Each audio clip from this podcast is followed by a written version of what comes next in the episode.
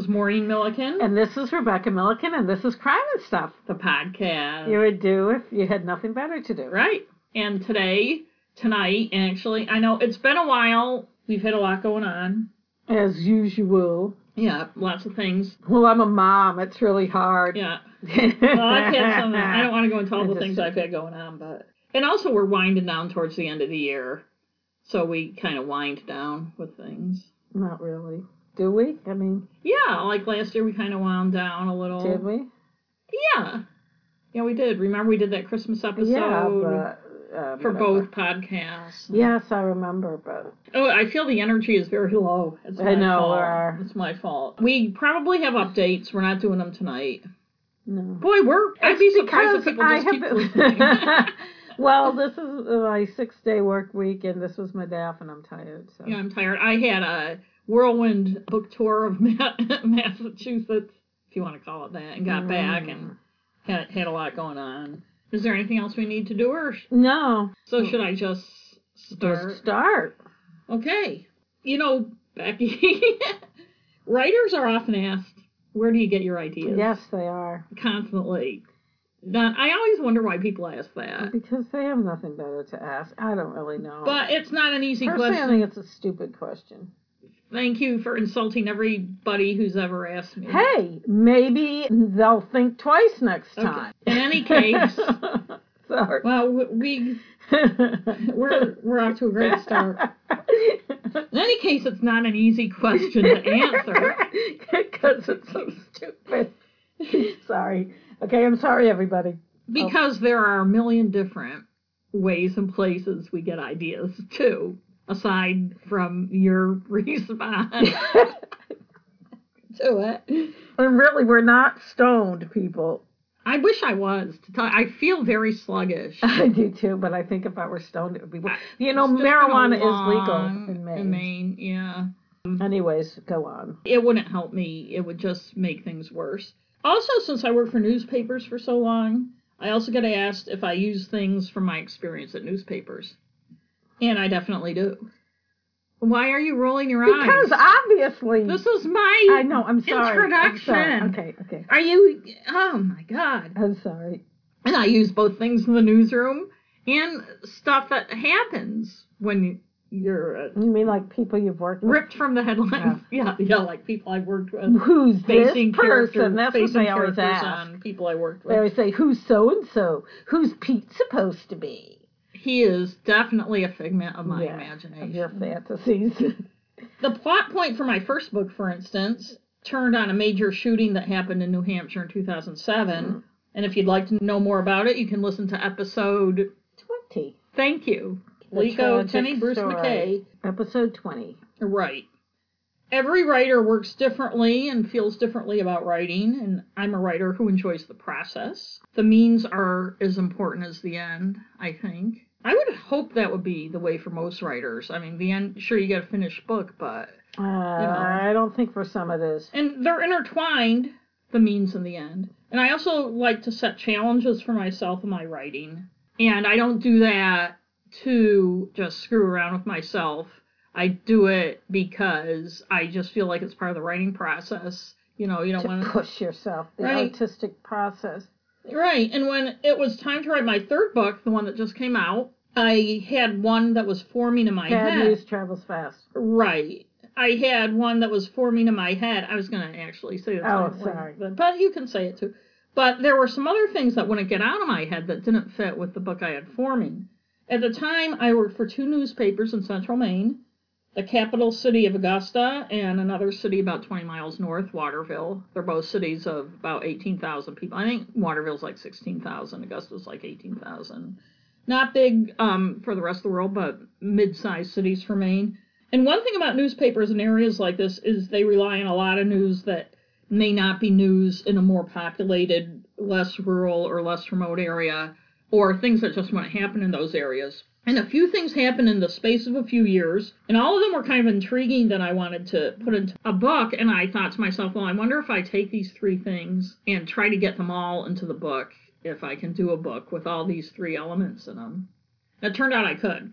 Yeah. I did. I did. I and that's Bad News Travels Fast, as you said, the third of my series, which came out in October. Two of the things were so out of the ordinary that they made national news, and they were unique in a lot of ways, even to this area. One was the disappearance of Appalachian Trail through hiker Geraldine Largay, who disappeared on the trail in July of 2013. It turns out she got lost and made some bad choices, and they found her remains in October of 2015. And there was no foul play involved. And there was also the case of Christopher Knight, who walked away from his home in Albion, Maine in the 80s and into the woods, a dozen or so miles north of where I live. He lived there for 27 years and was dubbed by our newspaper, the North Pond Hermit. He was arrested in April of 2013 after pretty much actually terrorizing the area. A lot Yeah. of people felt terrorized by him. I talked to somebody who was a constant victim of him, and I'm sure it was. They you didn't never find it cute or but, funny. But at the same time, it did intrigue people. The story, like I remember when it happened in the break room at work.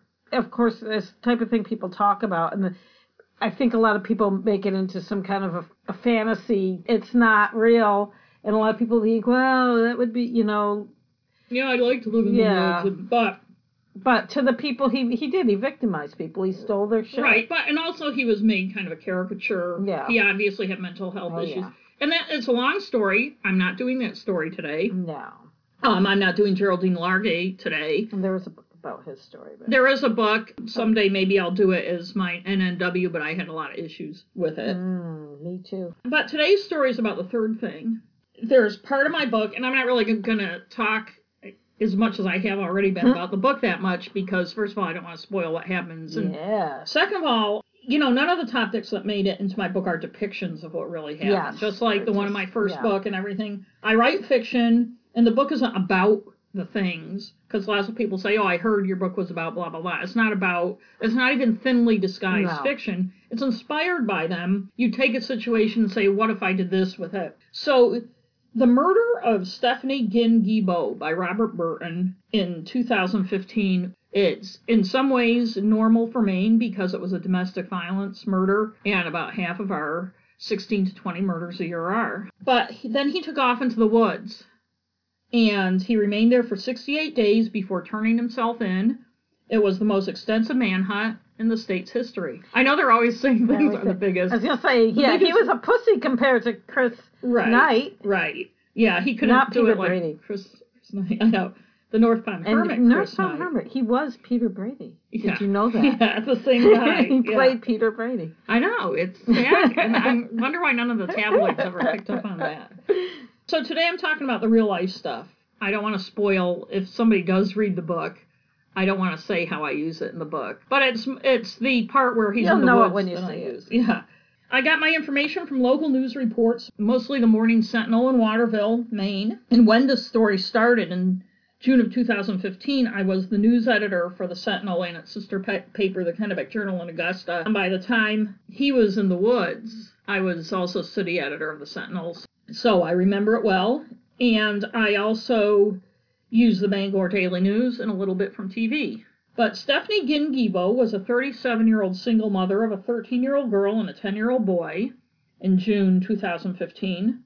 She worked at a doctor's office, Sebasticook Family Doctors, practice either in Dover, Foxcroft, or Dexter. Nobody says which place. They're both equidistant about from her, a half hour, 20 minutes from her house in Parkman, Maine. I knew someone from Parkland. Well, that's funny because it's a, a town of less than a thousand people. It's in Piscataquis County, one of Maine's poorest counties. It's like in north central Maine, rural. Most of the towns are less than a Yes. thousand people in Piscataquis County. Stephanie had met Robert Burton online, at least that's what he said. I'm not totally sure if that's true, and they dated for about two and a half years. Burton had lived with Stephanie and her two children in their house on Coolis Road in Parkman for about a year and a half, but they broke up on May 31st, 2015. Robert was a rough customer, but Stephanie's family said at first she thought she could change him or that he would change. I'm not sure, you know, how people depict things. I'm not sure what she really thought, but she liked him, and I think some people just are a little naive about the realities of people sometimes. Once an asshole, always an asshole. Yep. That's sorry if anyone thinks I'm. Well, No, I'm not sorry. Actually, right. He had a long criminal record, both under his real name and as Robert G. Elliott, Ooh. including nine burglary convictions, which come into play in the story. He also served a total of 10 years in prison on domestic abuse charges. Mm, The first stint was on a conviction for three domestic violence charges in the year 2000. On July 25, 2000, when Burton was 23, he got into an argument with an ex girlfriend. I think she'd just broken up with him. It's ah. hard to tell sometimes by when you read the different descriptions. He threatened suicide, as they are wont to do, and then he threatened to kill her. And that's from Piscataquis County DA Christopher Almy, who talked to the Bangor Daily News about him after the Stephanie Ginn Gebo murder. He described Burton's actions as, quote, classic control method. I think you see that a lot with coercive control that they threaten suicide. yes. It's a way to do. manipulate someone's feelings.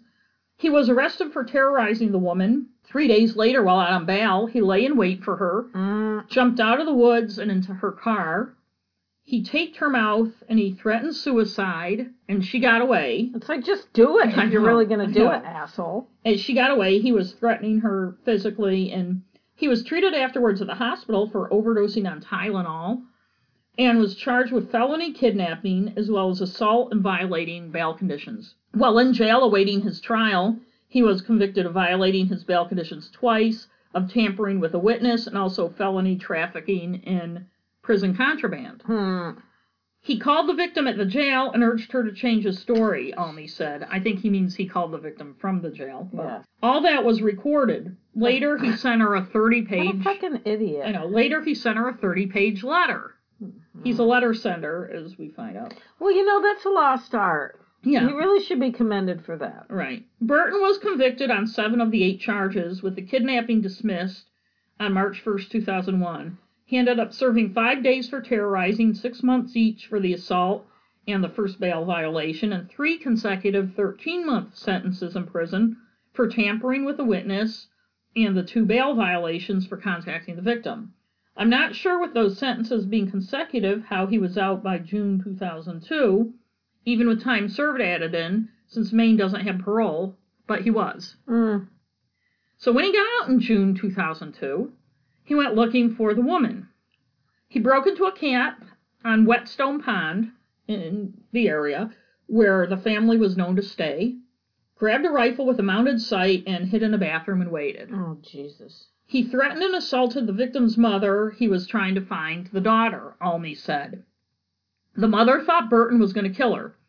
It says the victim's mother states in a summary form that Almy gave the Bangor Daily News, quote, she said that he squeezed her throat for all he was worth and held the gun to her head. And the story makes it sound like he did that to the daughter, but I think he did it to the mother, trying to find out where the daughter That's- was. It's just I not well written. Yeah. The woman convinced Burton to let her go. He fled with the weapon, ammunition, a knife, and other items from the camp. Staying in camps he broke into, Burton managed to elude police for nearly two weeks until his capture in an abandoned camp in Willimantic, Maine. What time of year was this again? This was June. Oh. Yeah. Wow. And Almy said, well, you know, a lot of people don't get here till July or aren't in their camps during the week and stuff. And this says it was an abandoned Yes. one. A lots of times people, I notice in news stories, it's one of those things that bugs me, use the word abandoned. To me, abandoned means there's no owner. uh, You don't, Yeah. when that, what I mean is vacant. yeah. That's neither here nor there. But Almy says he was hiding upstairs. The police went in and he was threatening suicide, so they left and called in the negotiation team. There was a four hour standoff before Burton gave himself up to police. He was charged with four counts of burglary, criminal threatening, four counts of theft, possession of a firearm by a prohibited person, and assault. He pleaded guilty in Piscataquis County Superior Court and was sentenced in September 2003 to 10 years in prison. He served time in Maine State Prison in Warren and later in the Central Maine Pre-Release Center in Hallowell. Mm, right up the, right up the hill from where I used to. live. Right, it's not there anymore. Before his release on June 3rd, 2011. Burton, who was listed in the Department of Corrections computer system as Robert Elliott, according to the Bangor Daily News, was also sentenced to probation for four years, which he started the day after his release. His probation ended on June 4th, 2015.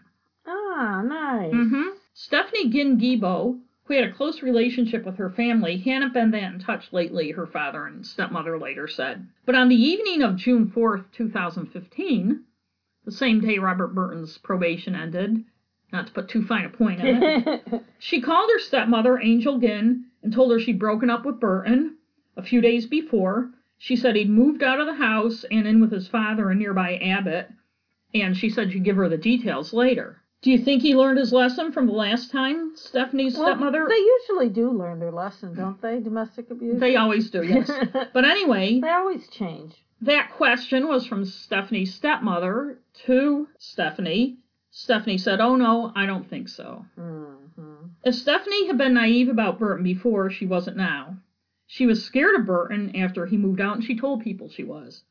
She'd changed locks on the doors of her house, and she slept with a gun in her bed. Mm. She told one of her friends the gun's on his side of the bed, or the gun's sleeping in his side of the bed, or something like that. She had made it clear to her coworkers she was afraid of him enough that some offered to let her and her kids stay at their house. But she said no, it was okay. She had a gun, and if he came for her, she'd get him first. She was familiar with guns. She was an outdoors woman, and she knew how to use one. But she also told them that if she disappeared, it was Burton's doing. Despite the fact that Burton, as a convicted felon, wasn't allowed to own guns, Stephanie's children later told police that he had a lot of them. I'm sure. Or at did. least he told the kids he did. There is no evidence before he killed her that he'd been violent with her, something his defense made a point of later. But still, she was scared of him. No. And one note about abuse and control, because I've heard this in a couple different cases recently. Well, he was never violent. Oh, he never yelled, blah, blah, blah. Although this guy did. But in a lot of cases, violence is the end result. And often a person can control and dominate a person in other ways with threats against them or their kids, that type of thing. And it sounds like he was threatening her kids. Sometimes the violence is the end result of losing that that control Yes, that they already yes. have. The fact someone hasn't physically raised a hand to a person that anyone else knows of isn't necessarily a sure sign that they're not a threat or that once arrested for a murder, I don't think it's evidence that they didn't do the murder. Yeah. One of the things Stephanie was most afraid of was that Burton would hurt her kids, and that's something she told people. He was also apparently made it clear to the kids, as I said before, that he had lots of guns. and I don't know if that was to scare the kids. It sounds like he was the kind of guy who would say stuff like that, but you know, I'm sure he did have guns. He was also, quote, always angry, unquote, one of the kids told police. And he accused their mom of cheating on Mm. him which is a big thing I notice those control guys like to do. At around 8:30 p.m. on the night of June 4th, Stephanie tucked her 10-year-old son Connor into bed. Half an hour or 45 minutes later, when Sydney, the 13-year-old girl, went to bed, she tucked her in too. Sydney later said that in the few days since her mother had broken up with Burton, their little family was happy again after a toxic couple of years with Burton living in the home. I know you can. You, you're living with someone like that is like there's just like a. It sounded like he just had a tension. hair trigger, and he was always. That night was the last time they saw their mother alive when she tucked them in. Well, Burton had lots of guns, so he said. He didn't have one with him later that night when he broke in through Stephanie's first floor bedroom window. He did have duct tape, a knife, and other items in his backpack. So later, like when his defense and stuff says he was unarmed, he was not armed with a gun. He did have a knife and duct tape. His father, Roger, told police that on June 4th, Burton said he was upset with Gebo and said, quote, he was at the end of his rope. He told his father he discovered messages on an old phone of Gebo's and he suspected she was cheating on him. The point is, she had broken up with him several days before, so it didn't fucking matter. No shit. Like she wasn't cheating right then. If she had had affairs or something, which I there's no evidence she did, he should just be glad that she was out of his life, right? You would think. But No, no, that doesn't. Yeah. a friend of Burton said that when Burton told him he and Stephanie had broken up, Burton told the friend he was suspicious of Stephanie. She had cheated on him, and he told his friend it ain't over yet. The friend told Burton not to do anything stupid with Steph. Burton said not to worry, he was just mad at her. Another friend told police that Burton once said after his convictions that if, if he ever had problems with a woman again, he'd kill her.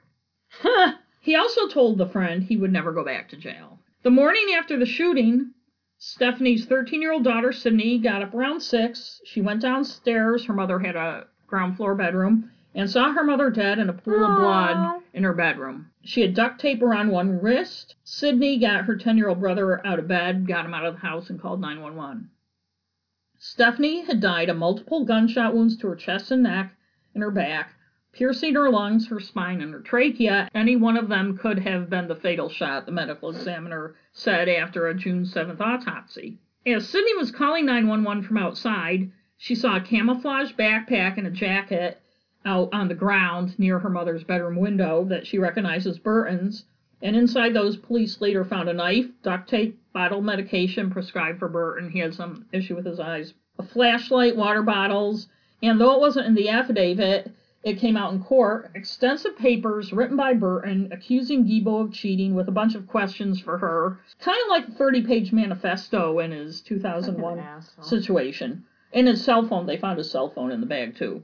Hmm. Police found the window to her bedroom open, and there was duct tape on the bed similar to that in the backpack.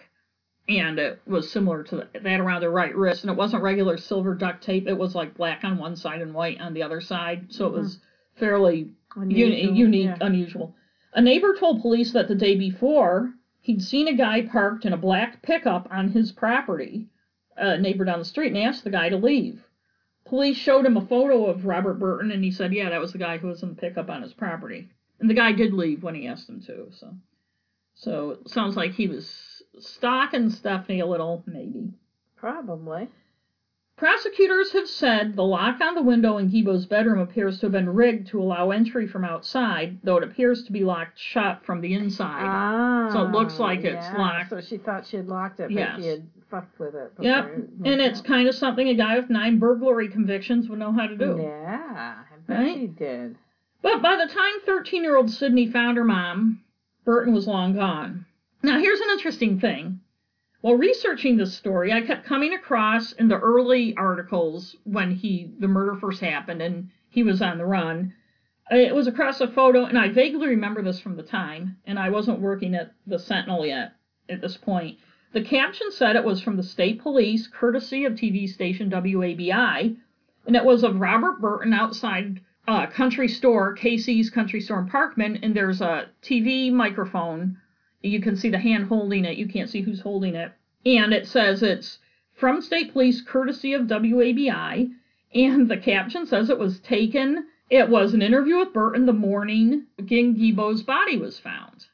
And I'm like, well, that's not right because if he did a TV interview that morning, because he took off, you know, and it so kind of bugged me. Yeah. It was, and I have a vague memory of it bugging me at the time, but it wasn't my, I didn't have authority over that thing. And I'm like, why does this say, why do none of the stories say he did a TV interview? I know. Why can't we find it online? And So I spent some time today trying to find out where the photo had come from. Yeah, kind of a rabbit hole I ended up going down. But as I said, obviously, if he'd given a TV interview the day she was found, a bigger deal would have been made of it.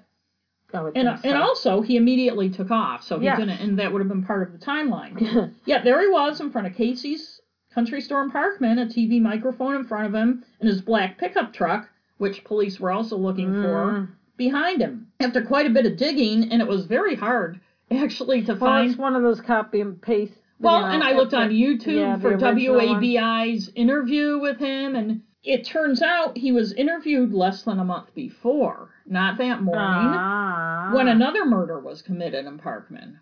And I'll read from this May 13th, 2015 Bangor Daily News story by Nok-Noi Ricker. The death of local resident David Grant, whose body was found at his Packard Road home late Tuesday night, left one of his neighbors feeling nervous. Rob Burton, who lives just down the narrow dirt road from where Maine State Police and media had congregated Wednesday, stopped his truck as he was driving past to find out what had happened. It's only a mile from my house. That's not good, said Burton, who lives with his girlfriend and her young children. Ah. Stuff like this destroys a small town, said Burton. It makes you nervous. How ironic.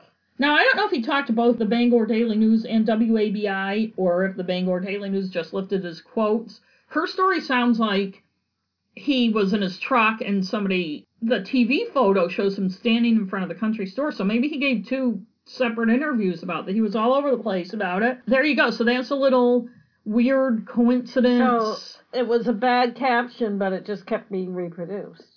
Right, for a few, and then it stopped appearing. The photo stopped appearing. Well, the first time it was used was on June 5th by the Portland Press Herald. Well, the Bangor Daily News had used it, then the Portland Press Herald used it, and all it said that day was it was from police courtesy of WABI oh, and didn't say, but then when it appeared in the newspapers I worked for, it said it was the morning of her body being found. That's weird. So it's wrong. I think the more interesting thing is not the incompetent journalism.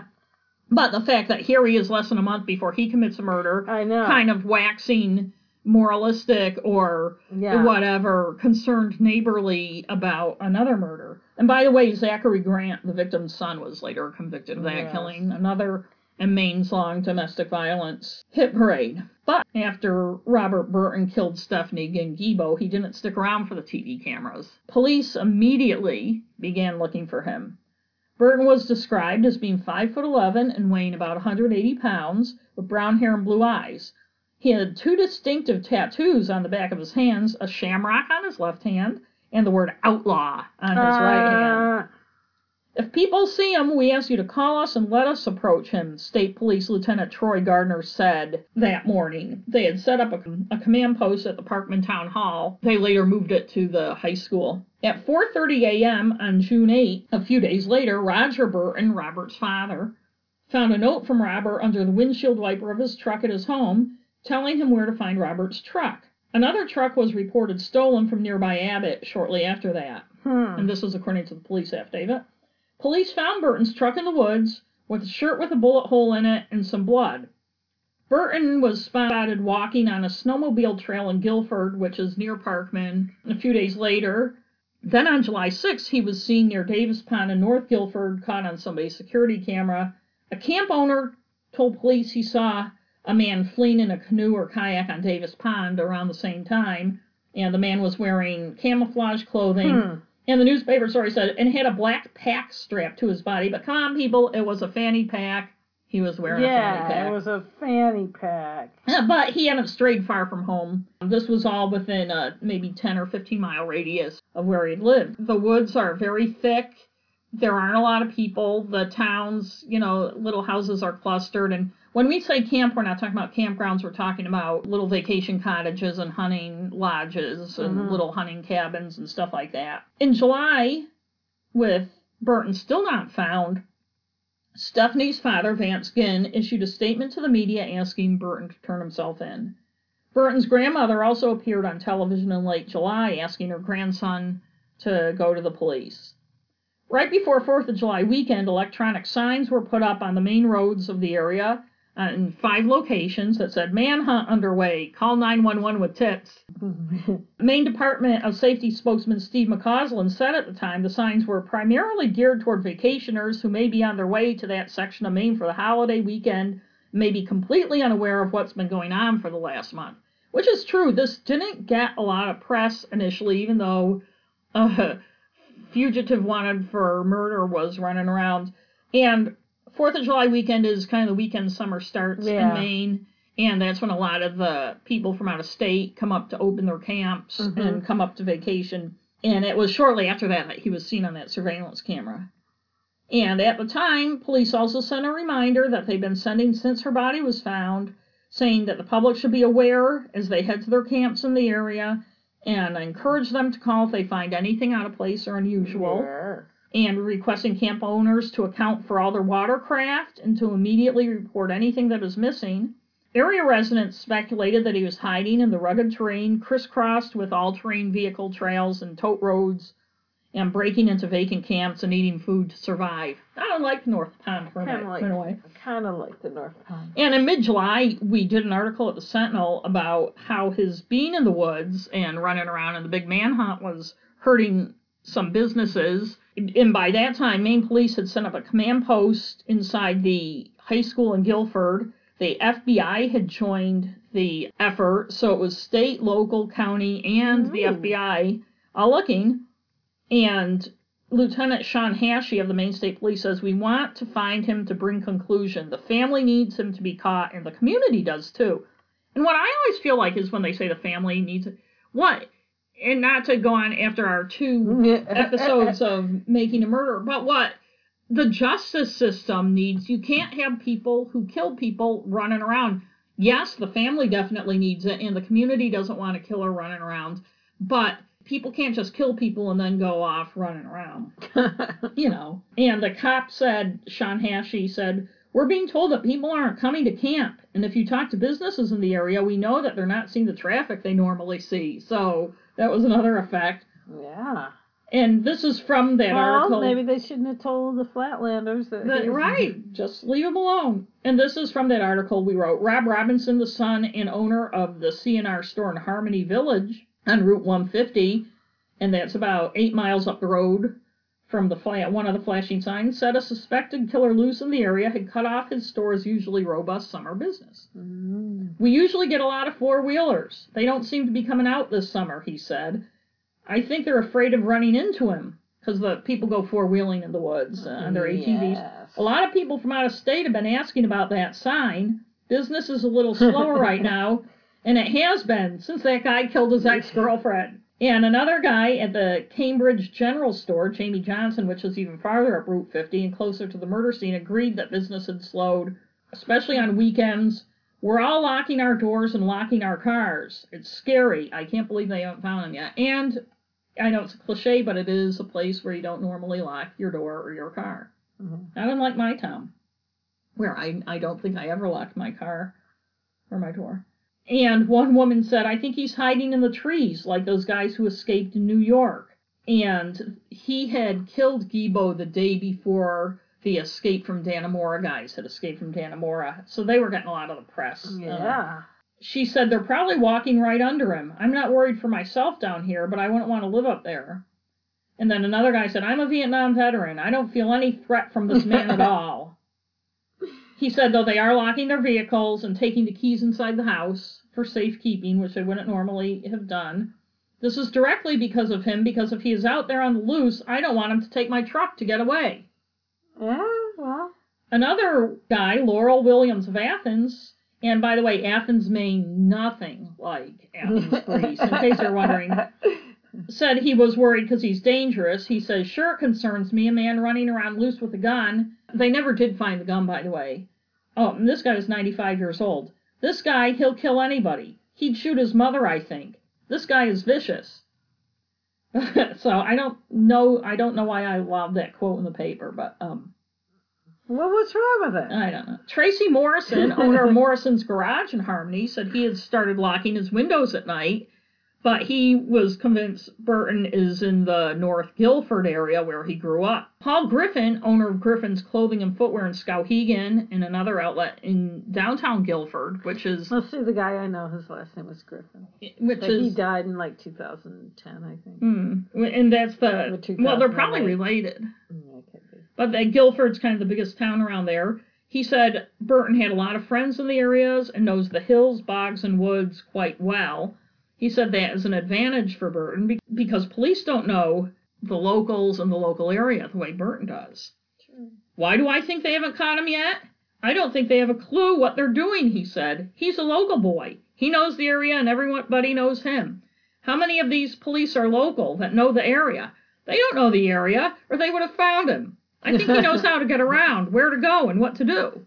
It's just a game to him. He's not going to go far away, and eventually he's going to get tired of the game and turn himself I in. I like your uh, imitation of. Thank you. I don't think he's going anywhere. And that's kind of funny. If you put that stuff in a book, people would think it was kind of cliche-y, but people really say it. know. But also, did they think that he was that anyone was helping him? I don't think they did. Or people were leaving food and stuff for him, probably. well, they didn't know that for a fact because somebody would have to tell them. Yes, But they suspected, and I have a point to make about that, which I'll get to. But Sean Hashey, the cop I quoted earlier, said we're continuing to search in the same area that we've been searching, North Guilford. We're adjusting what we do based on what we have for information and what we see. So they thought he was still in the area too. More than two dozen state police vehicles, including a Bearcat armored response and rescue vehicle that I'm sure they were just dying to use Oh, I bet they were. for off-road tactical response were eh, ready waiting at the high school did they have dogs? Did they have doggies looking for him? They may have at some point, but this was like their long term Yeah, response okay. thing. They were all parked at the high school, ready to go. And inside the command center, officers using computers assembled the latest data. They had an estimated 30 law enforcement officers Wow. using tracking dogs a few days in July, a few days before the story was written. There was a reward of $3,300 Wow. for his, although up there that can go far, for information leading to his arrest. And they were constantly that summer cautioning residents, visitors, and camp owners to lock up their belongings, especially firearms, canoes, and bicycles, to make sure the doors are locked and that they don't leave food in camps if they go away for the week. kind of like with a bear. And Hashey said, We've been telling camp owners to pay attention to what the camp looks like when you leave it, so that when you go back, you would know if it had been entered. Mm-hmm. And they thought he, they were assuming he was still armed. He said a lot of the camps were empty and people were staying away. And he said, We know we will find him eventually. We're being persistent, working with a lot of other agencies. I don't think he's going to surrender. We believe we're going to have to catch him. It's difficult terrain and he knows the area. In July, Piscataquis County Sheriff John Goggins told a TV station, I think it was WCSH, but I'm not sure, that Burton was unarmed when he climbed through the window of Stephanie's bedroom, but took the handgun she fired at him and Oh, shot her with it. As he was climbing through the window that night, his would be victim had a handgun and she shot him, Goggins said in the interview with the Bangor TV station. He said he wasn't armed at that time. She wounded him slightly. They got in a tussle over the gun and he just lost it. He got the gun away from her and he shot her and killed her. When the Bangor Daily News asked him about it the next day, he said the Attorney General told him not to talk any more about it. Hmm. Liam Marchese, one of the AGs, said, We have spoken to the sheriff, and I believe he understands he should not have said what he did. No So he got a little spanking. In the end, Burton led authorities on the longest manhunt in Maine history 68 days. On August 11th, 2015, he walked up to the front door of the Piscataquis County Jail, rang the buzzer, and said, I'm Robert Burton, and I'm here to turn myself in. Ooh. So he did. So they didn't catch him. Right.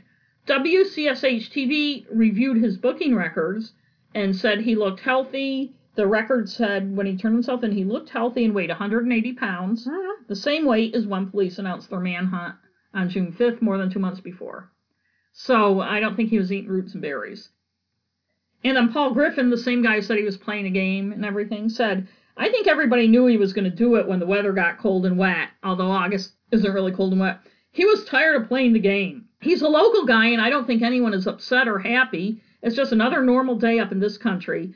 It's a small town. Everybody knows everybody. Everybody knew he'd turn himself in. I thought he was the one that said that. Oh no, that No, that was the cop. But let me say that he may have been staying somewhere with somebody for all that time. Or at least towards the end, he Yeah. was spotted on that surveillance Oh, camera right. running around and taking the canoe and stuff earlier on. Like the one I talked about. Nobody saw him after July 6th. that Appalachian Trail show we did with the guy that was on the run and that couple took him in. Oh yeah.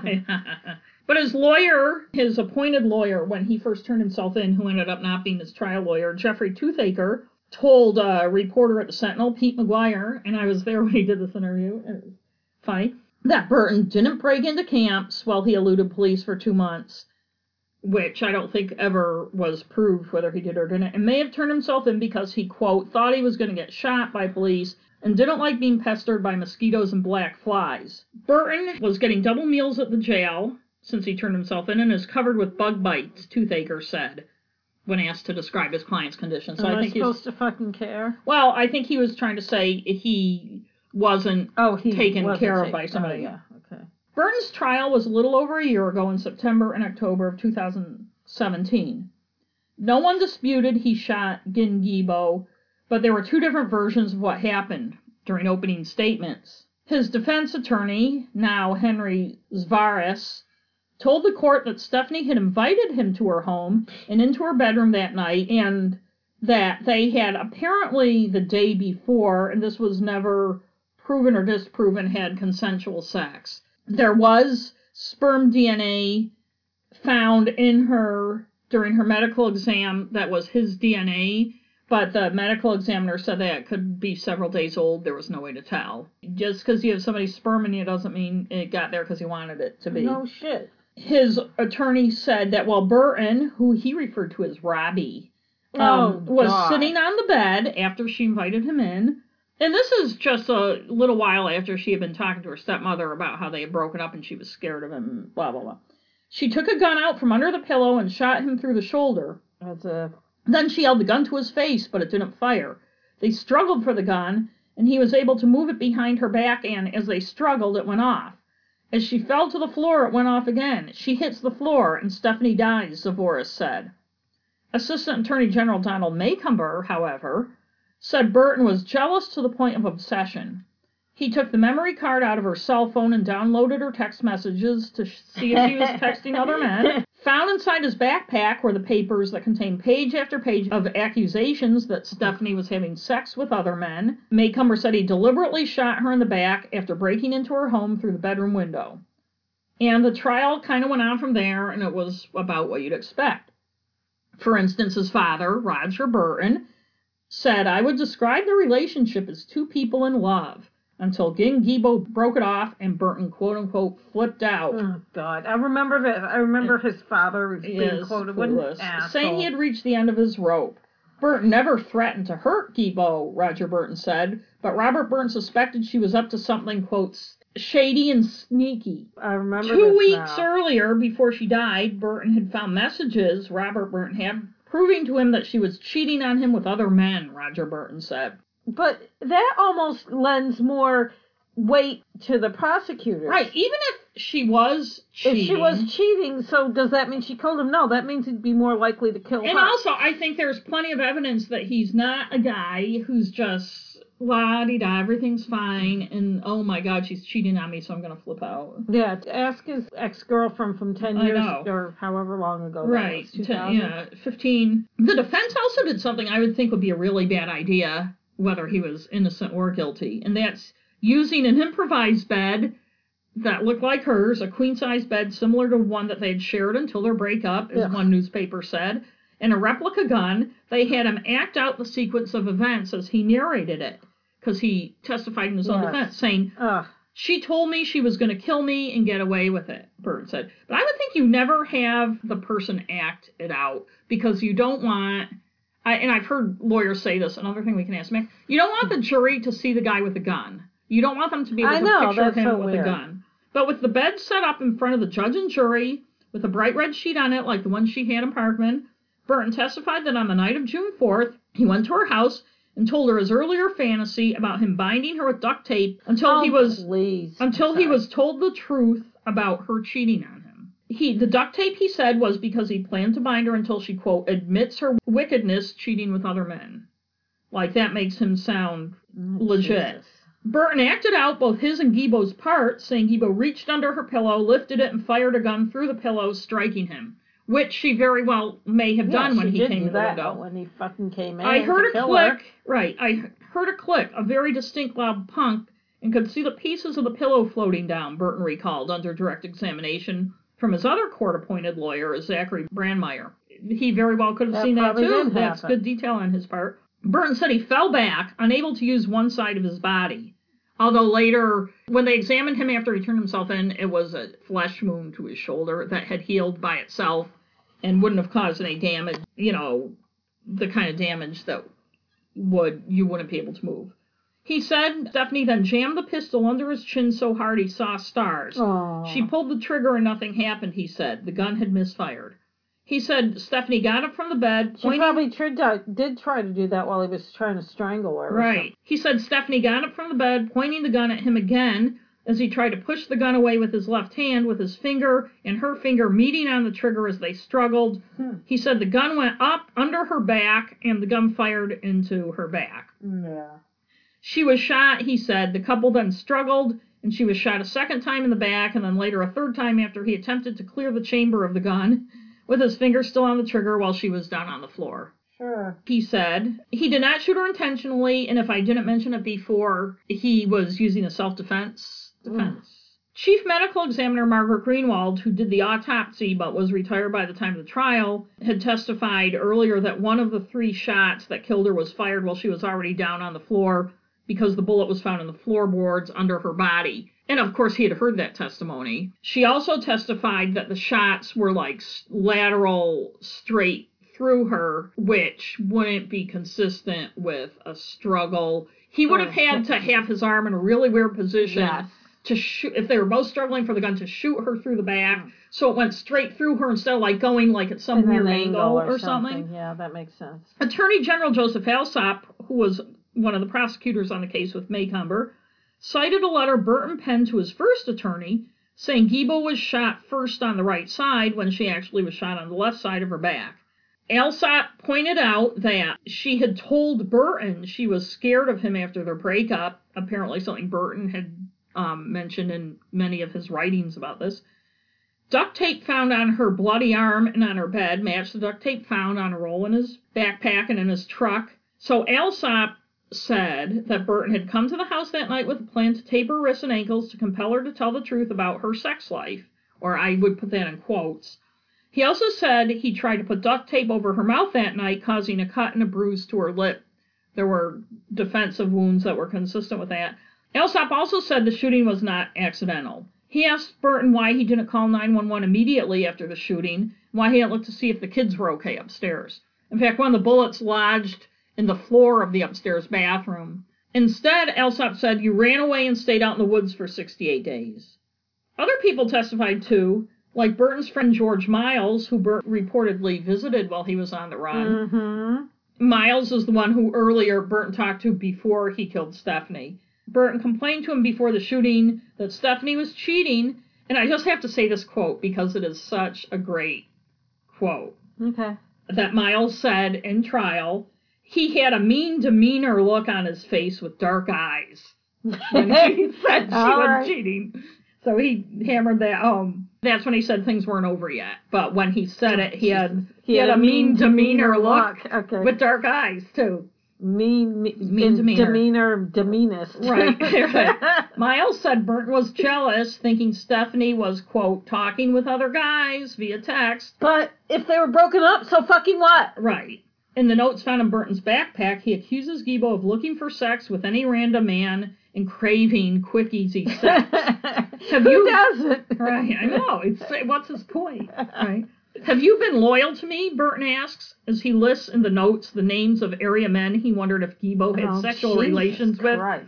using, according to this news story, crude and vulgar language. Mhm. I bet there were some F words. Oh, and- maybe. One of the deputies on the scene who investigated the scene testified, as we talked a little about before, that the mounting screws on the window lock near her bed had been re- on the window near her bed had been removed, and the latch was set so that it looked like it was locked, but you could open the window. And that doesn't happen by accident. Yeah. His fingerprints were found on the exterior window. So even if he had left through the window, if she had let him in, his fingerprints would Yes. not have been on the outside. So in the end, Burton was found guilty and sentenced to 55 years. They originally were going to ask for life, but there's some legal rigmarole about somehow it would make it harder to appeal if it wasn't life. We'll have to ask Matt because maybe there's some kind of automatic. No, there was an article, but Oh. it was poorly written and didn't explain it well enough for me to explain it. But since there's no parole in Maine, he was 40 when he was convicted. He'd be in his 90s in any case. But in September, this past September, he filed an appeal saying his burglary conviction shouldn't have been brought up and that they poisoned the jury. By the way, I don't think I mentioned either that there was a change of venue from Piscataquis to neighboring Penobscot County. This murder was statewide news. Yes, it was. So I agree that a jury in Penobscot County would have been more objective.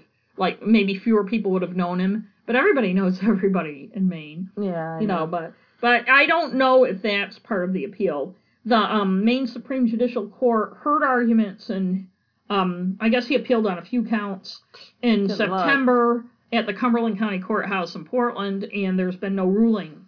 On a final note, shortly after he turned himself in, Stephanie's father, Vance Ginn, did an interview with Rachel Ohm at the Sentinel, Morning Sentinel, and he said, it was uh, very sad, he said they just didn't see the signs of control. They didn't see the red flags.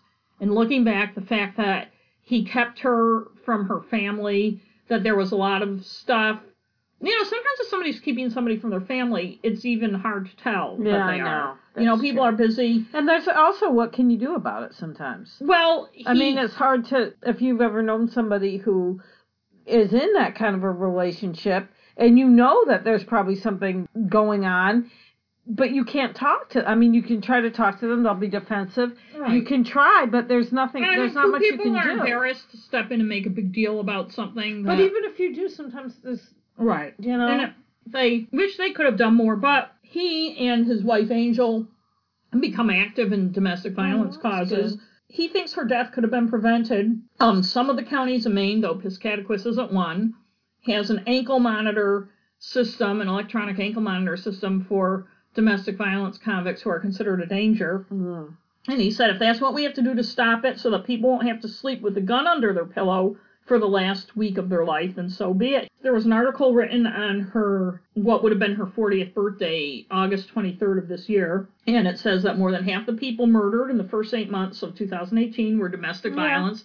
As always, dozens of monitors for domestic violence offenders are now being used across the state to tr- keep track of their whereabouts. And it has been effective Yeah. in some Somerset I'm sure it does counties. because if they know that the guy's getting close to the yeah. But Mm. a proposed bill, I mean, they work more than a restraining order yeah, they does. do. Yeah, because you can actually see where the person Right, is. you see yeah. where the person is. A proposed bill to bring almost two million in funding to monitoring programs statewide was shot down in the legislature course it was. earlier this year. Actually, I think our governor was actually. I don't think he was against it. I, think I don't. It, it didn't get to him. It But didn't I even think, get to yeah, him. but it he was always part of. voices think, his opinion. I think it was part of another bill. You know, got He's very up. anti-domestic violence. Yeah, in any case, the first system was started in Somerset County, which is just west of Piscataquis County, in 2014 when money was raised in honor of Amy Bagley Lake. Um, she and her two kids were killed in Dexter by her husband, Stephen Lake. That was the week, and I think I've talked about it on other shows We've talked about it. where that stretch of 10 days where she and her kids were killed, and then, like, less than a week later, was that when the one that in woman in Winslow. No, Oh, the one in Winslow. Saco was like the next year. A woman in Winslow was shot in the street in front of her kids. Ah, and the, oh, that's right, that one. Oh, the financial barrier is the biggest one, said Kennebec and Somerset County District Attorney Maeghan Maloney, who's my district attorney, and she's very strong on domestic violence. And she said the way they dealt with it in Somerset and Kennebec County back then is as soon as they got the startup cost, they started the program and got people wearing them so that the program was in place, it was effective, and it meant that the money keep coming. According to this article, the kind of system, I think this is the Bangor Daily News article, has allowed at least a dozen counties in Maine, and there are 16, which we'd have the song if we had had our one of our mini mains to launch similar programs, but there's no program in Piscataquis County. Their DA, Chris Almy of Piscataquis and Penobscot counties, said the need has not warranted such a program. Yeah, Chris. He says it makes sense in certain situations. Piscataquis County is certainly open to it when the need arises. I would say have the program. Don't tell me there's no fucking domestic violence in Piscataquis County. I would think that the the poor the Yeah, it's the, the one of the poorest counties in Maine. and how do you know? Because how much of it is reported? right. And Because when it is reported, how much of it is Right, followed up Right. on? But her father, because of that, has taken efforts into his own hands, and he's starting to raise money, starting in Piscataquis County. The system's cost as much as $15,000 to get started, and he's holding fundraisers. He held a pig roast in Greenville right after mm. this, and he says, I don't want anybody else to feel the hole that I feel in my heart and my guts. And that entire story is not in my book. No, just the fugitive in the woods. Just the guy in the woods that's an ass. But when I started researching this, I was originally going to kind of do short stories on all the three things. Then the more I looked into this more, I thought, you know what, I'll just do this. It's not unique, except for him running around in the woods, but it's very real, and it's an issue again where people like even at the trial, and I when I was reading about the trial when it was going on, you know, this whole thing. Well, was there ever evidence he was ever violent And against her? his father, I just remember all the quotes from his father. He Oh, was such a dick. I remember us talking about it at the time. Oh what a, Jesus! you know, and it's like until no wonder he turned out that way. right until people understand. And this is a guy. It's not like he never offended No before. shit. He had domestic violence. Well, that's what I mean. What he did to I the know. other woman 15 years before, and then he spent most of the time since then in prison. I know. You know, It's just like the one, you know, in Albert Flick. yes. Same thing. And, Yeah. and and that's the problem though that law enforcement does not take domestic violence overall in our country or in in the world. It's not even considered as bad a crime as like stranger on stranger crime or any. I mean, it's just that a guy beats up his wife and it's like, yeah, Or a guy You know. doesn't beat up his wife, so it's like there's freak. no right. There's no danger, and then she ends up murdered. Well, he never beat her up. For as many strides as have been made, there is still such a misunderstanding about it, and I get really tired of people who say, "Well, why was she with him? Why don't they leave him?" Blah blah blah. And I just heard, I think it was Laura Richards or somebody say recently, or was it Gavin DeBecker? uh, no, but it could have been. Instead of saying, why does the woman stay or why does the woman go out with the guy, people should say, why is the guy allowed to Yeah. do this? Why is that? He's the one who's doing something Well, wrong. we we always say it. I mean, instead of teaching women how to avoid being attacked or avoid being Like Gavin DeBecker does. which you should. the gift of fear. But why are men, male members of society raised with this feeling of entitlement? Oh, like this whole new thing about incels, which is, Involuntary celibate.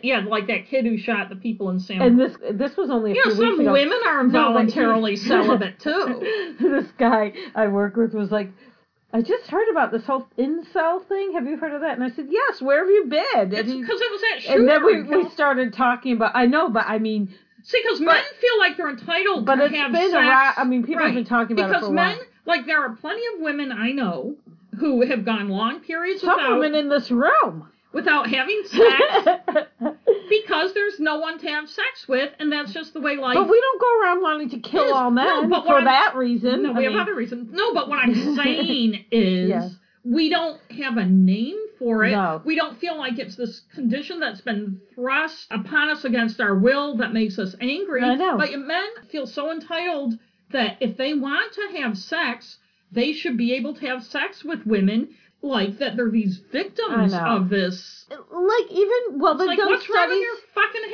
hand, buddy? They've done st- well. Why can't they just go to a, a Go to a sex worker? prostitute. No. Sex worker. They Maybe there aren't any in their town. They're cheap. Yeah. Or they don't think they should have to. I Right, guess well- they're such a fucking gift to the, Right, sex that women that should want. There want should be a woman out there who wants to have sex with them because they they've got such a winning personality and are so attractive. when we once we started talking about incels at work, then we started talking about guys we that were incel that we thought were incels. I guess. Do, do you feel that that was an appropriate No, topic for no, a workplace conversation well, we weren't to we speculate weren't on in the, sex lives? We weren't out on the sales floor. Hmm.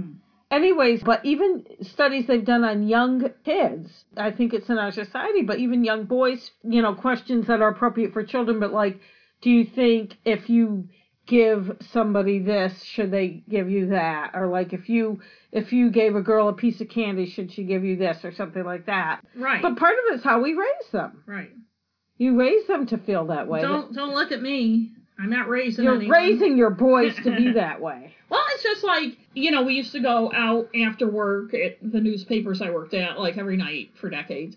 But if I was the first one there or something, I would rarely. Now I'm more comfortable with it, but when I was in my 20s and 30s, I would rarely go sit in a bar by myself. No, Because guys bug you. But when I did, lots of times if a guy would ask if he could buy me a drink, and believe it or not, it used to happen when I was younger, thinner, and cuter. Lots of times I would say no, eh, which would offend them. Yeah, and they'd say, "Why mad. not? Why not?" And and I and and part of it is my feeling like I'll just be an asshole and maybe they'll leave me alone. Yes, but part no, of it is I really don't. felt it. But I'm like because then I'd be obligated to talk to you. Yeah, it's true. And they'd either say, "Oh no, you wouldn't," and, and I'm like, "Well, then why are you buying me a drink?" And of course, then we're having the conversation, but I'd be like, "No, thank you."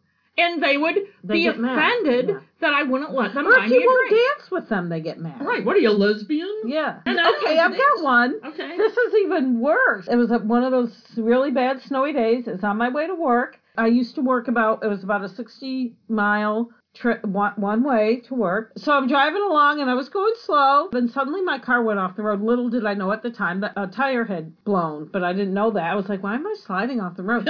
so I slid off the road and thank God for cell phones. I called AAA. I was waiting for AAA. Uh, this guy stops and he's like, do you want me to give you a ride somewhere? And I said, no. I called AAA. I'm all set. He got really hostile. He's like, who the fuck do you think you are? And all this shit. And I was like, Well, fuck off. And See, I, that's going to convince me I shut my window and you know, know and what? then he didn't go away. He parked in front of me, but then a state trooper came and um, put his blue lights on and parked behind me, and then the guy drove away. AAA, it took them forever because they were helping people, but they did come. It was weird though. The cop never came up and said, "I'm just going to sit behind you." He just sat in his car. He didn't Right, he get probably out. didn't want to get out in the Fucking snow. drink his coffee. But all I can think about, all I can, there he was helping you. Sorry. Because I was thinking that the other, I was driving and I saw a cop helping a woman change a tire. And I thought, you know, you see that a lot that they stop. Once when I was at my, it was also a snowstorm, and I was pregnant at the time.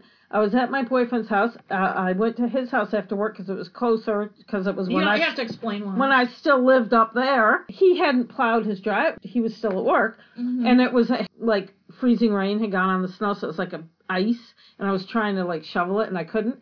And a Scarborough policeman stopped and shoveled the driveway for me, and he didn't Oh. even know I was pregnant. He could have just, I could have just been fat for all Yeah. he knew. I had a coat on. sweet. But, But it was a young, very nice cop. But it was very nice of him because, in my experience, many times they're kind of not nice. But going back to the guy stopping, I always feel all I can think about is that woman, and I think we've mentioned her a couple times on this, who, Was driving to New Hampshire. yeah, And and her He was in the car. something happened to her. She stopped with a flat tire, never to be Never seen be alive seen again. That happens. You know, but why do you get mad? Like he got mad. Right. Like it's like. well, there's a couple reasons. First of all, was polite. I wasn't like fuck that. First of all, he could take he could take it. He's a entitled male who could take it as an insult. well, he, and he was like a businessman looking type of guy. Second of all, maybe he was Wasn't- embarrassed and that was his reaction because you said no. You know, I would think any guy with a brain in their head would understand why a woman would not want a I strange man to give them a ride somewhere. You know, but guys see things differently. Like I've told you this story when I was writing, when I was living in Portland, and I would go to, to the University of Southern Maine Library, and there's a parking garage. Twice I was talking to guys. One of them is a former cop, Bruce Coffin, who is the head of homicide Homicide. in Portland about just about going to the library, parking there, and and I said to him and a guy who works in that building, you know, so, about not liking to park in that garage at night, and both of them said, yeah, but it's it's open till eleven.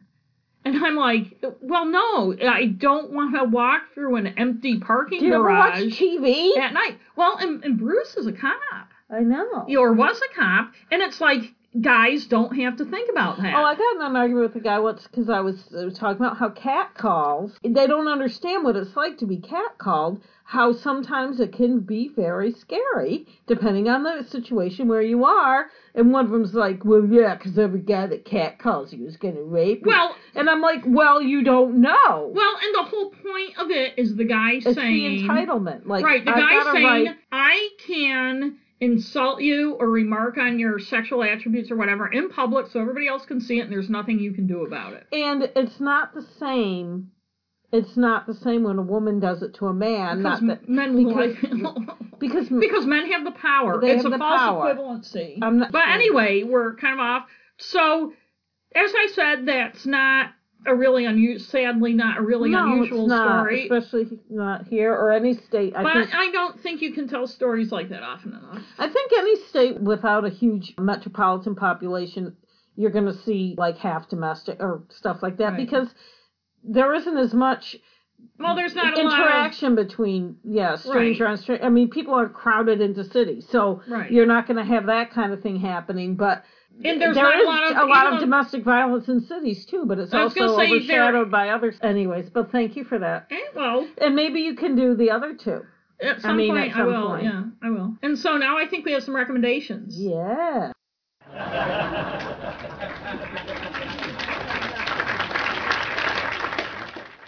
So why don't you go first, since I've been talking for so Oh long? yes.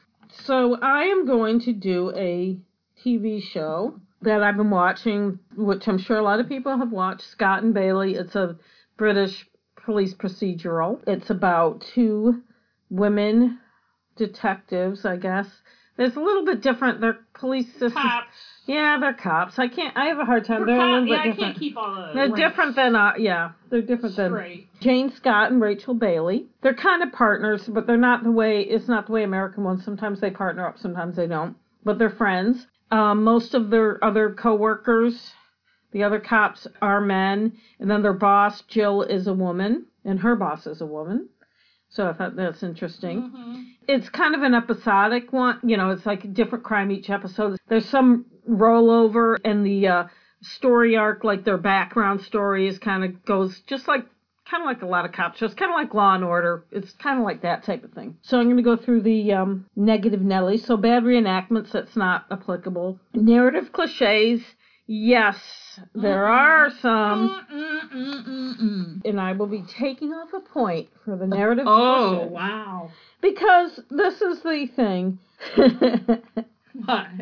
trying to quietly the M&Ms. I'm sure this is true to life that a lot of police have bad marriages. Oh yeah. Um, Janet is in a bad marriage. Her husband is kind of a douchebag, though. But you know, I was just thinking of Cagney and Lacey because it's kind of similar, even though Cagney and Lacey was a long time ago.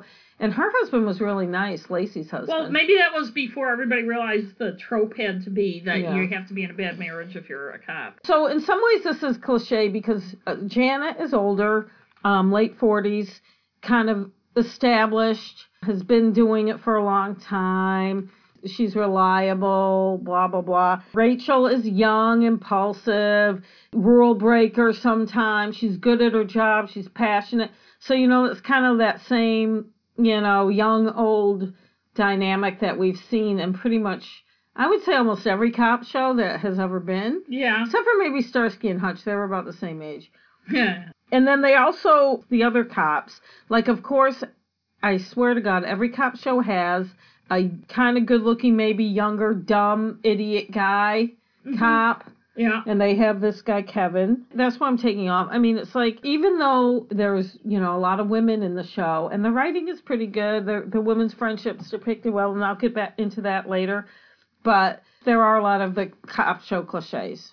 Yeah. And in a lot of ways, it reminds me of a standard cop show that, and maybe I'm used to watching a lot of cop shows from Britain that are a little, Less cliche. yeah, like Broadchurch and Happy Valley both come to mind. And I think Happy shows. Valley is the same writer, um, what, at least one of the same But writers as as we show. were as we were having a text con about last night, that's a text conversation. Ah, I made that up. oh, wow. Years ago I made that up. You're so but smart. I am. Maybe people like cliches. Maybe cliches comfort them because I was watching that's true. a- Sometimes I like to watch cliche. I was like those, watching all those Lifetime movies and the um, right. Hallmark movies. Well, I was watching a movie on Netflix that I'm not going to do a rating of, Wind River, um, that was critically acclaimed, but there were so many cliches. And I saw in the thing that there's a rape, and as watching it, I'm like, there doesn't need to be a rape in this. And I didn't see the rape because I didn't watch enough. But I'm like, I just can't take the cliches anymore. But then we were talking that sometimes cliches comfort people. Well, when you, like I said, the Hallmark movies, the romantic movies that they always have this time of year, those those Christmas ones where you know that the couple will get together, right. but you got to watch it. It's fun. So, Mhm. um, racial gender obtuseness, no, not really. Um, I'm trying to think. They have a, a colleague who's black. It's in Manchester, England. England, England across the Atlantic Sea. Do you know that? And stuff? I'm a genius, genius, genius, yeah. I believe in God, But you don't. and I believe that God believes in Claude. That's me. Okay. Okay. Right. Every time I say Manchester, England, I think of that song. I used to till I lived Across in Manchester, New Hampshire for Street. 25 years, and So I stopped. I don't know exactly what the racial mix is, but UK in general, it seems like it's, It's pretty. a big it's city. pretty I would mixed. think there'd be a lot of. But they have a colleague, and then Rachel does have a relationship with somebody above, which doesn't last very long, who's black. It doesn't seem to come up a lot where there's a lot of women. There's, you know, not much obtuseness that I can see. The women uh, aren't stereotypical like women, so I like that. Lack of good visuals, now. it seems fine. Missing pieces, not really. It's a it's a police procedural. It's pretty cut and dried. Inaccuracy and anachronisms, no. It's set in the present day, so I'm not an expert on law, especially British law, so I don't know if there's any inaccuracies or about that. Right? You're blissfully unaware. Yes, I am. Ignorance is bliss. So storytelling, I'm going to take a half a point off. The storytelling's generally pretty good, but it is kind of rote. It's formulaic, you know. Although the characters are strongly written, so that part is good. It's just, you know, you know it's going to be wrapped up by the end of the. It's kind of like I said, like kind of Law and Order type of thing. Something's going to happen by the end. It's going to be resolved by the end of the episode. So, but I like it. I'm taking half a point off just because it's kind of like okay. Freshness again. I'm taking half a point off because in a lot of ways it is fresh. Where you've got a lot of women in the cast. Like I said, Jill uh, Murray is their boss, and I can't remember what her you know, title is, but whatever, she's the boss. And then above her is a woman. Jill's counterpart at another sector or whatever they call their their precincts is a woman and they work together a lot. So there are a lot of women on the job, which is nice to see, but at the same time they're stock characters in a way. They're well acted though, and they are the characters are better better developed than a lot of shows. There's a lot of depth to them and their relationships. So in that way, it's good. But I'm still taking half a point off just because I can. Repetition, no, not really. I mean, it's beating the drum, not really. The thing that I like is they don't. It isn't as preachy as some cop shows. There are good and bad people. There's some really scumbag people. The nice thing about it is the cops when they question people, it's a lot different than the American cop shows. Although there was an episode where they were dealing with a case, it was a cold case kind of, and they had a tape of an interview like 20 something years before, and the cops were like, American cops were like, I think they changed. they did change it, and they talked about that. yeah. And the way they question it's a lot different They asked you people still to get tell results, them. yeah. Right. And it's nice because the good thing it does show you a lot of the interviewing on the show. And as an American watching it, you're like, wow, it's so much different than like homicide, people- where they get them in the box Right. and they make them. They they ask people what happened. Yeah. And have and people, then they say, well, we found this. So what do you have to say about that? right, but they tell the truth. They don't make up stuff that they found, No, they don't. like American cops. So can. they're not the same. So overall, that gets an eight. I really enjoy it. I'm almost done watching Is it like I watched the first two seasons years ago? There must be more seasons, right? It's five seasons, Yeah, but they're okay. short. They're Yeah, really short. yeah. Well, where do you watch it? What streaming? It's service? on um uh, Amazon? Amazon? Prime. I just wanted something different, you know. But I like it. It really does, in a lot of ways, remind me of Cagney and Lacey because Lacey was, and I used to love that show I when I was in high school. Lacey was the married mom cop, who with Harvey, her husband, and then Cagney Ah. was the young brash, and she slept around and all of that. So it's very similar. I There was- remember. I always remember one line from that, and I laughed then, and I would still laugh now. That they were going. um Cagney was the blonde one, right? Yes. Turned glass. She was going somewhere with a fairly new boyfriend. They were going like on a tropical vacation, and she's like, "I really don't want him to see me in a swimsuit." And Lacey goes, "But he's seen you naked." And she said, "Yeah, but I still don't want him to see me in a swimsuit." Well, I I guess you have to be remember one women- where one of the first. It might have been the first episode where she wakes up because you don't know who she is, so you might that might be the first. Cagney. She's had a one night stand and she's getting ready for work, and he said, "Oh, you got to go off to work." She's like, "Yeah, New York's finest" or something like that. Yeah, yeah. But yeah, I like that show, and I've always liked cop shows. Yeah, me too. And, and it is a good show. The characters are good. I find the character of Rachel annoying as fuck, but that you know whatever. She What are you gonna do? She's selfish and like their friendship's realistic. Jill, their boss, is interesting, and um, Janet's mother lives with her. Near the end of the series. Like at the beginning, they don't, but when her marriage breaks up, her mom moves in to help her with the daughters. And it's funny because her mother, like when her boss Jill is on TV, she's like, "Oh, Jill, she's so elegant. oh, you should be more like Jill. Mm, I, is, Jill gonna be there? Like when the, Yeah, she's like obsessed funny. with her." Yeah, Kind of like our mother would Yeah. be. So yeah, I give it an eight. If you haven't seen should it, check it out again. you should watch. I mean, enjoyed you it when I watched liked it. I like it. But then it wasn't on. Like I watched the first two seasons, and then it was a long time before the third. yeah, and it I've seems had- like it. It and maybe I like watched it on Hulu and like a lot of streaming services. I have them for a while, and then I don't. The only one I've consistently kept is Netflix.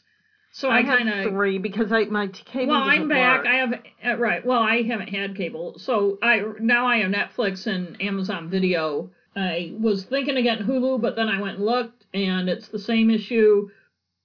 I, I have this with Netflix too. Some nights you just look through. I know there- Hulu. I don't find a lot. Um, watch. I watch some network shows on Hulu. That's it. Yeah. I watch This Is Us. That. I'm cutting costs, and you know. No, if I were to have to cut one, Hulu would be the one Yeah. I'd cut because they don't have as much. Although someone else told me that she got rid of cable and there must be another Hulu serve like a more. There's well, there used to be a free one. Yeah, but she ads, gets and one. then there was Hulu Mine Plus, has ads. No, the one I have has ads, and, and I, then it's not free, Hulu Plus. And it has a lot of ads. Right. So there were different levels. Yeah. She said she gets all sorts of channels on, and she pays more than me. I pay like the nine Yeah, ninety nine, well, so whatever yeah. she must pay anyway. So what are you gonna do? Well, I'm going to do a podcast I've been listening to. I haven't really watched much of anything. I've just finished the third season one of my favorite shows, Better Call Saul. yeah, but I haven't I- seen any of that yet. I know, I want you to so we can talk about it. And I had Ah. rated it a while back. I still think it's one of the best shows on TV, but I'm not rating that today. I've been listening. Since you already rated it, that's good. Yeah, but sometimes you can go back Oh, and mhm, change if something keeps going. That's true. I mean, it's one thing if you rate something that's just like a movie or something, but if it's a show that goes on and on for seasons, you may change how you feel about it. that's true. You know? In any case, I've been listening to the podcast, The Teacher's Pet. Ooh. It's an Australian podcast, journalism, investigative journalism, looking in to the disappearance and obvious murder of a woman, Lynette Dawson, in Australia in 1980. Now I'm going to get my years wrong. 1985. I know I, I should know the year because they say it all the time. It's pretty good. I found a documentary about the podcast on YouTube that I watched and enjoyed quite a bit because I got to see the people. And I'll just tell you a little bit of the background. Her husband was an Australian football player, Chris Dawson, an identical twin with his brother Paul, and they had a very one of those kind of Like the yoga twins? Oh. worse than the yoga twins one of those very intense twin relationships they were also kind of players with women they taught at a high school and had relationships with students Huh. and there was a lot of stuff you can listen to it. in any case they had two young daughters. He was obviously a controlling dick. His brother and his brother's wife and their kids lived down the street. His wife just disappeared and he told Hmm. people she left. It was that kind of thing but yeah she was close to her family and they never heard from her. She left without a lot of her belongings. She left her kids which she wouldn't have done. And you can listen if you want more details about that. It's fairly obvious you know that he it, they they had brought a babysitter in. He moved the girl into the house. He was having an affair Of with her he a 16 year old girl. And within days of lynn leaving the girl was sharing his bed. I bet she was. he ended up marrying her and they had a daughter and they got divorced later and she although she doesn't know what happened to his wife she was a very naive young woman. She believes he did something too and i'm not spoiling anything by saying all that. It's all pretty clear. Bad reenactments. Now this is interesting because they do something that i wish more podcasts would do. They have a lot of audio but they also have a lot of court transcripts. And he'll say you know, here's the interview with so and so that the police did in 1995, and he'll say, these are their words, they're not their voices. Ah. And and the people who do the read them are good. They have different Australian type accents. There's no histrionics or anything.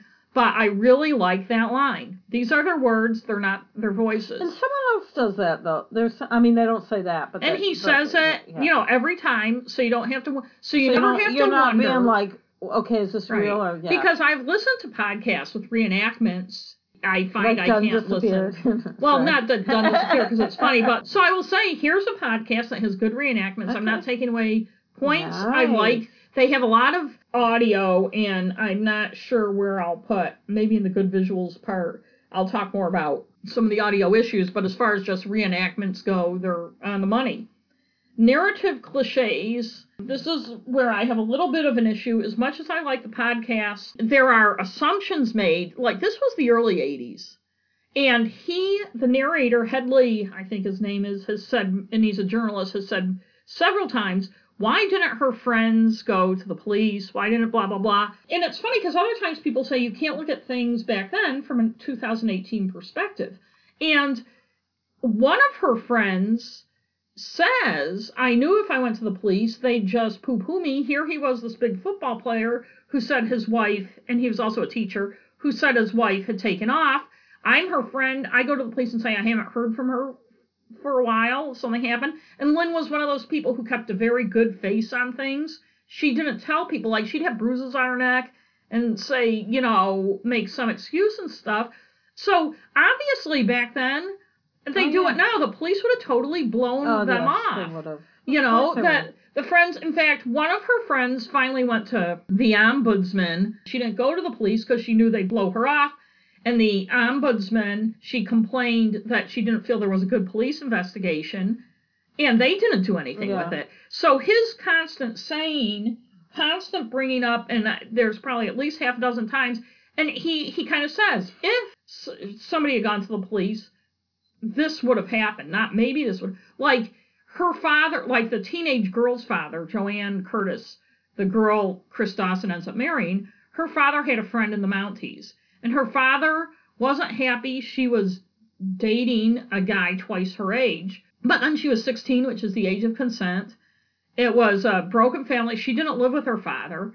And he said a couple times, if her father had gone to his friend in the Mounties, although he said it's not the Mounties, I'm think I'm getting my shows I was up. gonna say I didn't know The they had- Australian I police. didn't know they had Mounties in Australia. I'm also listening to uh, a Canadian one. If her father had gone to his friend who was high up in the police, that friend would have gone to Chris Dawson and said, "Stop having an affair with the 16 year old," and Chris Dawson would have stopped. Blah blah blah. And, I, and he said that a couple times. I'm like, eh, that may have happened, or the guy may have said to the father, "I'm not going to do that." Or the cop may have gone to Chris Dawson, and Chris Dawson seemed pretty confident that the police were never going to question really him. like fuck off. He would have said, "Screw Yeah. you! You can't tell me who I can have an affair with. She's uh, age of consent."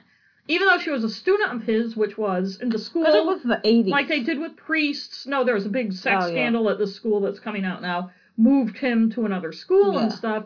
So I'm gonna have to take a point away because of I feel like it's a, a narrative cliche to say to think like in this perfect world if people stood up if her friends who hadn't seen her went to the police and said we haven't seen our friend she's gone they would have and a couple of them say well we assumed the family was reporting Yes. it we assumed Yeah, that makes you know sense. i think it's very easy to look back at something 35 years ago and say oh from our perspective but things were so different back then They really were.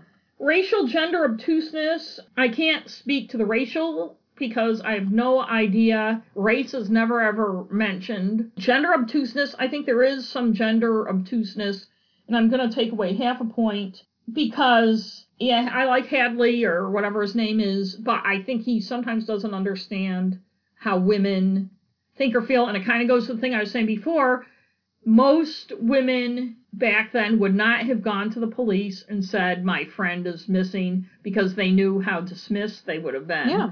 And there are a lot of and there are some instances where he kind of questions Lynn's behavior. Well, that's how a woman like her would behave with her husband. And it's funny, and I thought of this when I was doing my story a while ago, although I think Robert Burton did scream and yell a lot, but people who heard them arguing would say, "Oh yeah, I I heard Lynn yelling, but you never heard Chris yelling." And the implication is kind of like, "Well, then she was the one who was blowing her top. But when a controlling person, they don't have to yell to be controlling. You know, there are some people who are Especially very when they're the bigger one. Right. When he was built, and people talk about how, you know, he's a big, strong guy, and she was a small woman. He didn't have to yell. She was probably yelling out of frustration. So I took a half a point away from that. Lack of good visuals. It's a podcast, but let me talk about the audio. The one one issue I have is there's poor quality audio on some phone calls or some audio recordings. And on other podcasts where they have that issue, they recognize it and they'll repeat what the Mm, person said. That doesn't happen on this one. So I'm going to take away half a point for that. It happens almost every episode. Yeah, what's that- uh, Sarah? What's her name on Serial does that. Yes. If you And didn't it- hear what he said, blah blah blah. Right, it's hard enough with the Australian accent sometimes to understand what they're saying. No offense to, I love your accents, our Australian, which we have many listeners, but you know, you have to try a little harder to understand some of the words, and then when it's poor quality audio, it just makes it much more difficult. Missing pieces, not really. There are things. I mean, it's long. It had 14 original episodes, and then there were some developments in the case, and they just had a couple more. This first came out, I think, either earlier this year or last year. And they just had some more. And by the end, they kind of cover things pretty well. My only issue is they talk about geographic things without me really like I had to look at a map of Australia, which okay, I you know that's on me, not them. But even then, because this happens in South Wales, and then they talk about Queensland, which is the state above it, Victoria, but they talk about like the northern beaches. So I'm looking at my big atlas, which is sitting around here somewhere. Oh, it's on the bathroom floor, yeah, and that's a story for a different day. But I can't tell looking at my atlas, as detailed as it is, where the northern beaches are. They talk about these different towns, like I want to see where people went and what they did. And they talk about this, um, the peninsula they live on, the Insula Peninsula, although that's not its name. So, so I would like to know more about the geography. That's my fault. So I'm not going to take away any points Although the guy from pieces. Case File usually says where things are. He does. Inaccuracies, anachronisms, I would say it's a little anachronistic to expect people in 1980 whatever to behave the way The people in 2018. as they say. But it's yeah. not. But I've already taken a, you know, points away for it in another part, and it's not so overwhelming that it's a constant bother. So I won't. Storytelling, it's pretty good. It's your kind of typical journalistic podcast. One issue I have is that it goes on too long, like when he makes phone calls to people, too much of the conversation that doesn't have to does do. It does. Well, it does. I laugh Every time I listen to a podcast now, when- kind of that thing. Oh, Hadley, we love what you're doing. This is great. Blah blah blah. Or people like the phone. Like they, they have a lot of the phone conversation that isn't germane to the story. so this is one of those podcasts where he is actually trying to investigate. and he it's did, not just a and he actually okay. made something happen. Okay. I don't think it's bad enough to take points away, but it does begin to like you're listening to the phone conversation. You're like, okay, this person has said everything they need to say. Get them off the friggin' phone. Freshness, it's fresh. This is a story I don't think was on anybody's radar, and I can't remember now how he picked it up, but he paints a very good picture of the situation. It's not so much fresh, you know, the husband killed the wife and said she disappeared, blah blah blah but it is fresh in that it's not the same story everyone Yeah. else is doing. It could have gone on forever without anyone knowing what happened. to So, and it's appalling because he does. He spends a lot of time looking at what the police did and didn't do. They just gave this guy a pass, Oh, and nobody. It was ten years before anybody investigated it. It was weeks before her husband reported her as a missing person, and that was at the urging of her family. So it's very fresh.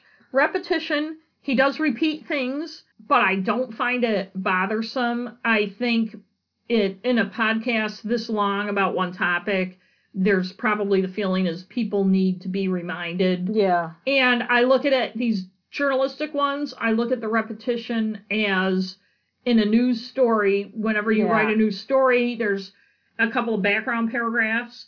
It's not like when you're watching an episode of 48 Hours and they keep saying the same thing in different ways every minute for 45 minutes, that's And also, story. it depends on how the podcast came out. If it's an episodic podcast, if it came out like every week or It did, yeah. It was, So, and it yeah. developed as it was kind of like out. Breakdown does. Too. Right, it was it was like that.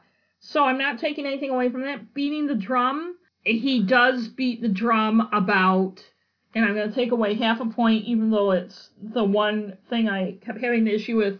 If people had done more, not the cops, but her friends, and blah blah blah. In 1985, somebody had said something, blah blah blah. And I do think it's it's the kind of thing where I think people. Her husband is saying she left. The police aren't doing anything. Who am I, the neighbor down the street, to say there's something wrong? here? Yeah. You know, and I think he needs to have more understanding of that, and he kind of beats the drum on that. It's a little, yeah, a little kind of almost sensationalistic. So I'm taking away half a point for that, but overall, it's good. I am gonna do a spoiler here because it's been out for a while. Her husband is was arrested, and it was Hmm. fairly recent. The episode where he was arrested just came out in the past couple weeks. Ooh. So this podcast was done sometime in the last year. hmm But I think this podcast forced the police to finally look at this case because nobody was gonna do it. I think that's what happened. And so, just yeah. like in the dark and some other podcasts, that's what journalism Yeah. is for to shine the light on something and force the government to do what it's supposed to do. And it's a little appalling the privilege of Chris Dawson that he was allowed to get away with. And I know he hasn't been convicted, but even that it wasn't looked into, that something that should have been looked into. And I'll say, all you guys out there, and also guy cops, if a woman who has a mother she's close to and sisters and friends takes off because she's living with a total asshole, even if she does leave her kids who she's loved and devoted to, she is not gonna never contact shit. her mom or sisters or friends again. In fact, those are the people who are gonna be having to listen Well, to her talk about what a women dick that, the guy most, is. especially ones that are devoted mothers, are not going to leave their kids, Right. and she was they're not going to not call. Yeah, like you said, they're not going to not contact their mom or sisters or anything. I mean, right. it's just like not. his story was she They took do off. that. She needed some time to think. She had said on the But phone she to her mom you tell your mom that after the marriage counseling, she called her mom. She doesn't drink and said, "Chris has fixed me a lovely drink," and she was like slurring her words. What an idiot! And they think that he often, when he wanted to like have sex with the teenager and stuff, would give her a drink and knock her out, give the wife a Oh, drink and knock her out. Then he told people that she needed time to think. He set up this whole thing where the mother was supposed to meet him with the kids at this. I think it was a pool or something, nor- the Northern Baths. And then he hmm. said he got a phone call from her and she wasn't coming, that she had gone. She needed some time for herself to think about things, blah, blah, blah. I can tell you, a woman in that situation, if she does need time to think, she's not going to some friends nobody ever heard of in Queensland. She's going to her mother or her sisters or her best friend, and she's going to sit there for hours But also, she would tell. telling them. she would it. also tell. If she has kids, she would tell somebody where she was going, even if she doesn't tell the husband. She would tell her mothers in case something happened with one of the kids, and Right. she would want to. She's to not going to desert her No. children. And aside from killing her, I'm not saying women never desert their children, No. but But but most of them who have good relationships with their families, if they do leave their husbands, and even if they have to get away and have some time to themselves, if they're they do not never ever Uh, for no. thirty plus years contact their No. family that's not no. or tell their friends what a jerk the guy is and go on and on and on about how they had to leave. But the other thing is, aside from killing her, let's say he did kill her, he allowed, and the kids were four and two, the two girls were his daughters to grow up thinking their mother had abandoned them Yeah, their entire. Surprise me. What a narcissistic psychopath to do that to your kids. I know. Aside from killing the woman, you know. Yeah, his picture. And then this whole thing too about, well, is he really going to kill the wife just to be alone with the teenage girlfriend? And it's like, yes, yes, he is. Um, have they? People have been ever- doing yeah. killing their wives for bad reasons forever. So I think that is a 7.5. Nice. But it's a strong side. I enjoy it. I like listening to it. You know, when I drive to work and I had to drive down to Massachusetts this week and stuff. I like listening to podcasts when I drive, and it's kept me And ours, uh, you know, you can Sometimes- only listen to ours so much. right. And sometimes I switch between a couple. I'll play one and then play another, and then iTunes likes to screw around with me and put things not where I want. But this is one where I just loaded the episode so I could listen to it all. So I highly recommend it. Okay, thank you. And I Bye. think uh, that's it for this week. No. Okay. But that's it for this week, right? Yes. Or this episode. I shouldn't say week because It's not really week. I No, don't know why you say that. It's usually every two, three, happening. four. Depends on when we can do it. I is there anything else? And you can find us on Crime and Stuff Online is our website. On And- Twitter. Facebook. Yeah.